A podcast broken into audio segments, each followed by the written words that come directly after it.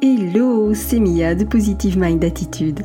Après un parcours de plus de 4 ans et demi avant de connaître enfin les joies de la maternité, j'ai décidé d'associer mes compétences professionnelles de thérapeute à mon vécu personnel lié à l'infertilité et la PMA pour accompagner les femmes en désir d'enfant et leur permettre de reprendre le plein pouvoir sur leur fertilité. Si tu veux agir pour ne plus subir, tu es au bon endroit.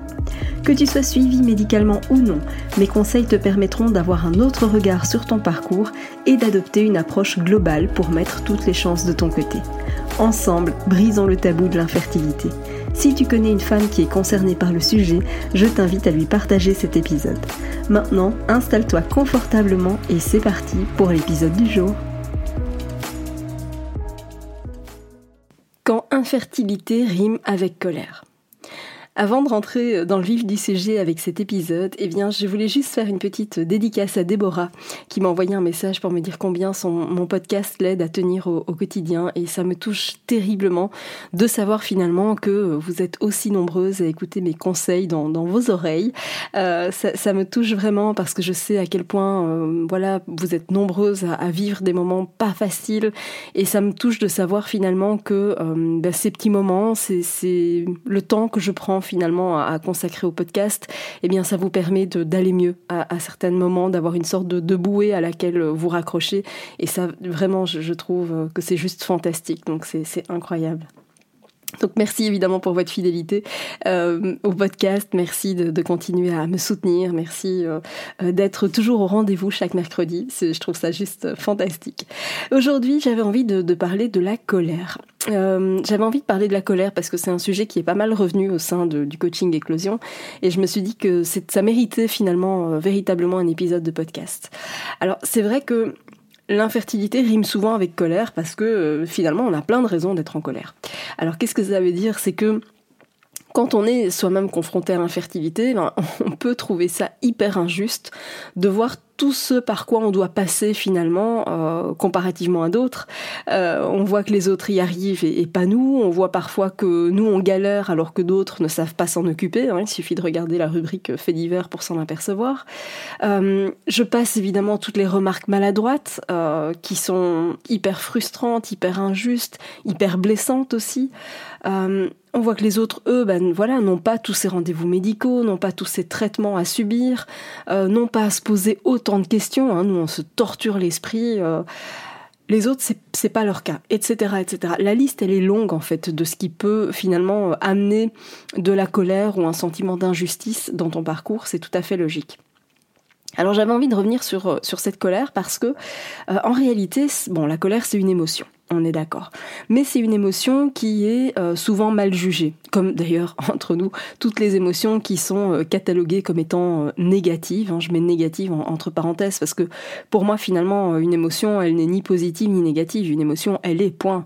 c'est pas agréable, ça je, je peux l'entendre, mais en réalité si tu ressens cette émotion, c'est pas une question de légitimité, c'est pas une question de bien ou mal, si tu la ressens, c'est que en fait, c'est qu'elle l'émotion, c'est une messagère, elle a un message à faire passer, et après, ben, on le prend bien comme on veut. Mais j'entends évidemment que certaines émotions sont plus agréables que d'autres, mais elles ne sont pas négatives pour autant. Et ça, j'avais vraiment envie de, revenir dessus.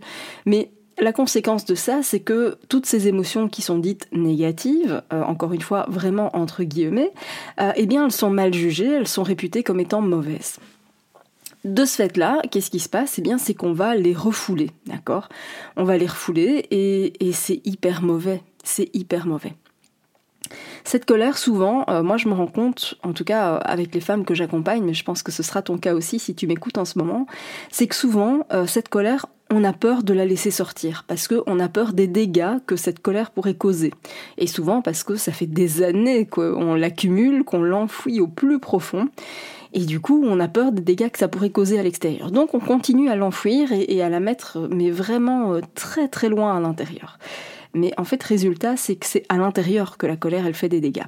Et je trouve ça hyper dommage parce que euh, la colère, encore une fois, elle a été étiquetée euh, comme étant quelque chose de négatif. Et, d'ailleurs, toi aussi, hein, tu as peut-être entendu des injonctions de, quand tu étais petite, du style ah t'es vilaine quand tu pleures, tu vois. Donc ça catalogue la tristesse comme quelque chose de pas beau, euh, tu, tu, ne dois pas te mettre en colère, euh, c'est moche la colère, ou tu vois, des, reste à ta place. Et en fait, ce sont toutes des injonctions à rester petite, à ne pas prendre ta place, à ne pas oser t'exprimer, à ne pas dire quand ça va pas, etc., etc. Du coup, bah, il est fort possible qu'aujourd'hui, à l'âge adulte, ben, t'aies un petit peu du mal de, finalement, je fais quoi, moi, de ces émotions, tu vois?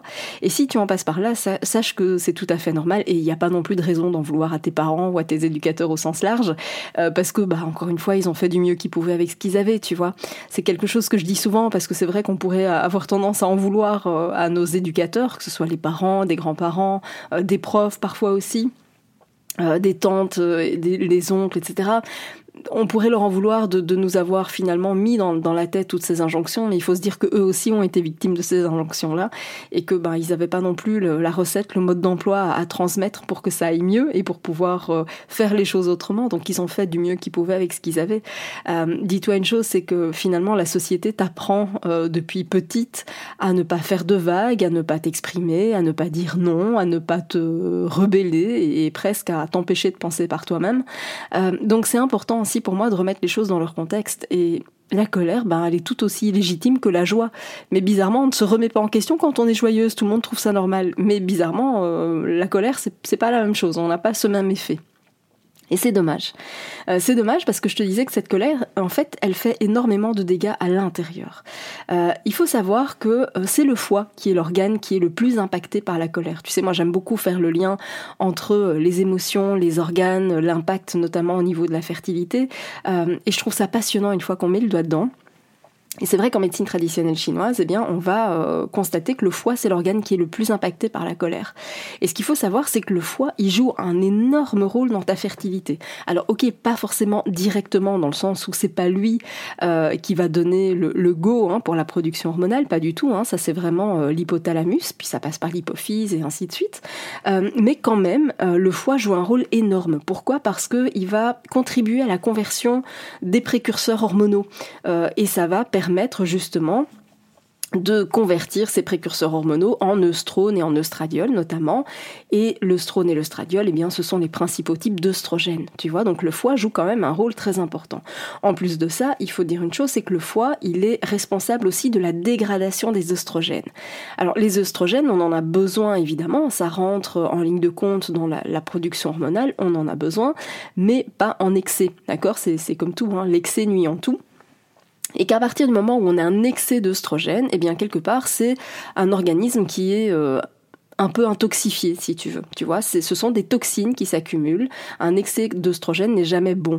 Euh, et en fait, ce qui se passe, c'est que quand il y a un excès, le foie qui est chargé d'éliminer toutes ces, toutes ces substances toxiques, eh bien, il n'y arrive plus. Et donc, c'est aussi pour ça que c'est vraiment intéressant de faire le lien entre le fonctionnement du foie, les émotions que tu ressens et évidemment ta fertilité. Ce que j'apprends euh, en général aux, membres du, programme de coaching éclosion, c'est d'apprendre à accueillir la colère et de s'en servir comme une force et pas un obstacle. Pourquoi? Parce que, encore une fois, comme je te le disais, on a l'impression que la colère, c'est quelque chose de pas beau, c'est quelque chose de pas bien, et en réalité, ça n'est ni, ni moche, ni, ni mauvais, pas du tout. Euh, c'est juste ce que tu en fais. Et pour te donner un exemple concret, si moi j'avais pas été en colère, eh bien je ne serais pas ici aujourd'hui en train de te faire un podcast. Je ne serais pas euh, en train d'accompagner des femmes sur le chemin de la maternité. Je n'aurais jamais créé mes accompagnements si je n'avais pas été en colère c'est parce que j'ai ressenti énormément de colère à travers ce que j'ai euh, dû subir, à travers la façon aussi dont je l'ai subi, euh, où j'avais pas de, réponse à mes questions, où j'avais des médecins qui s'entêtaient à, à, repérer et à répéter pardon les mêmes protocoles, où j'étais finalement face à des gens qui ne comprenaient pas réellement ce que je vivais, où on se contentait de me dire ah mais vivez normalement, ah, c'était impossible pour moi. Enfin voilà, j'avais tellement de colère finalement à l'intérieur vis-à-vis à la fois du corps médical, mais aussi des proches finalement qui te donnent des conseils à deux balles alors qu'ils ne connaissent absolument rien à ce que tu peux vivre, j'avais une colère tellement importante que c'est ça qui m'a fait euh, changer les choses à mon échelle, mais amener justement une contribution totalement différente. Et tu vois, j'en discutais encore il y a quelques jours avec l'une des, membres du coaching qui me disait que finalement elle avait énormément travaillé avec une psy sur euh, la colère qu'elle pouvait ressentir. Et en fait, elle se rendait compte, euh, en discutant avec moi, que bah, finalement, c'était pas autant traité qu'elle ne le pensait. Et j'ai envie de te dire, je suis pas surprise. Euh, je suis pas surprise, pourquoi? Parce que en réalité, moi, je suis une adepte des thérapies brèves. Hein. Tu dois savoir que, euh, pardon, mais je me fiche éperdument de savoir quel est l'élément déclencheur finalement de la colère. Tu sais, je, caricature, mais je me fiche de savoir si euh, t'as ressenti de la colère quand ton poisson rouge est mort quand t'avais 4 ans, quoi. ça n'a aucun intérêt à mon sens parce que ça va rien changer. L'événement, il est passé, point. Si tu le sais, tant mieux. Si tu sais d'où vient cette colère, eh ben c'est très bien, on peut travailler dessus. Mais si tu sais pas, c'est pas grave. Pourquoi? Parce que c'est sur l'émotion qu'on travaille ici et maintenant, et pas sur ce qui l'a déclenché dans le passé. C'est fait, c'est passé. On n'a plus la main mise dessus. Je vais pas changer ton passé. Par contre, on peut décider de ce qu'on fait de ton présent et de ton futur. Tu vois, et en travaillant sur le sujet, cette personne m'a dit mais c'est juste incroyable ce que tu arrives à faire. Mais en réalité, je suis juste une facilitatrice. Tu vois, je te permets simplement de comprendre comment tu fonctionnes et comment utiliser ce qui est déjà en toi. Et c'est vrai que souvent, c'est quelque chose qui fait défaut. Et alors, c'est sûr que ça te fait gagner un temps euh, considérable. Hein. c'est un temps précieux que tu gagnes en faisant ça. Euh, et c'est pareil pour ton corps d'ailleurs, tu vois. Euh, je t'apprends, moi, en fait, je t'apprends à comprendre comment fonctionne ton corps et à le redécouvrir sous un nouvel angle pour que tu puisses en faire un allié hyper précieux et non plus un ennemi. Parce que c'est ce que je vois, tu vois, avec les femmes que j'accompagne, c'est que souvent, comme le corps ne fonctionne pas comme elles le voudraient, puisque bah, ce qu'elles veulent c'est la grossesse et puis ça marche pas, et donc du coup on se dit que le corps fonctionne pas comme on veut, mais en réalité, moi, je t'apprends à avoir un tout autre regard et à amener à ton corps ce dont il a besoin pour fonctionner correctement.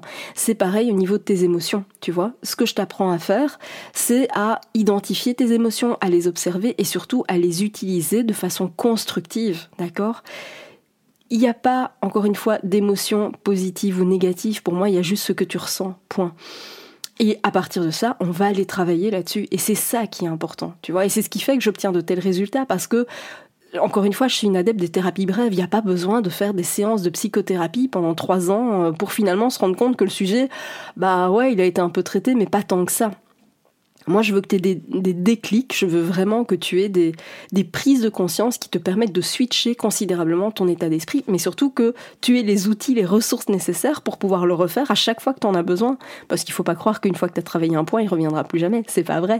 Euh, ça arrive parfois et c'est tant mieux, mais parfois ça revient parce qu'il y a des choses qui sont très fortement ancrées et c'est pas grave. Ça se travaille comme tout. Donc si tu veux à la fois doubler tes chances de grossesse, et j'ai envie de dire même beaucoup plus, hein, je, dis toujours doubler, mais en réalité, euh, si je regarde les taux de, réussite au sein du coaching, mon Dieu, mais je pourrais même dire euh, tripler ou quadrupler tes chances de grossesse. Mais si tu veux donc à la fois optimiser tes chances de grossesse et en même temps transformer tes émotions et vivre ce parcours complètement différemment, eh bien rejoins le coaching de l'éclosion parce que vraiment tu vas voir à quel point il est fait pour toi et il est fait pour te permettre d'avancer, mais alors à pas de géant. Je t'attends et je me ferai un vrai plaisir de t'accompagner. Merci d'avoir écouté cet épisode jusqu'au bout. Si tu veux aller plus loin et bénéficier de plus de conseils, télécharge maintenant mon guide offert sur positivemindattitude.fr. Pour encourager ce podcast, merci de mettre une note et ou un commentaire sur ta plateforme d'écoute. Je te dis à très vite pour un prochain épisode.